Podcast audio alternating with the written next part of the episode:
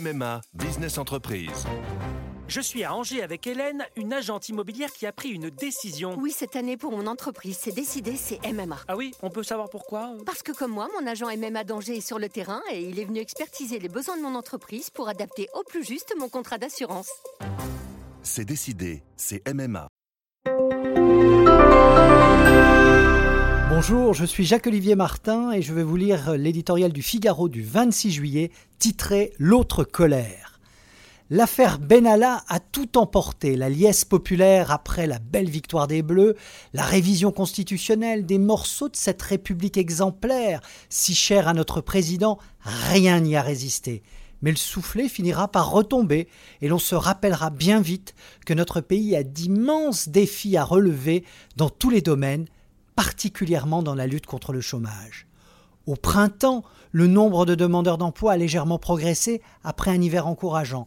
Rien de bon alors que la croissance est tonique, et surtout rien à voir avec le reflux constaté chez nos voisins. En Allemagne comme au Royaume-Uni, le taux de chômage est près de deux fois inférieur à celui de la France, un gouffre. Il n'y a pourtant ni malédiction française, ni miracle étranger.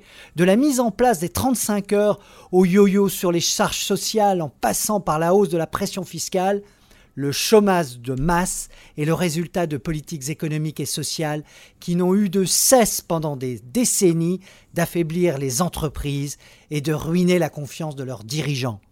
Or, on ne sort pas de cette situation d'un coup de baguette magique en préférant s'attaquer au code du travail, refondre la formation professionnelle, parier sur l'apprentissage, plutôt que de tripatouiller les chiffres du chômage en ouvrant le robinet des contrats aidés et des formations sans débouché, Emmanuel Macron a fait des choix courageux, nécessaires, mais en aucun cas suffisants.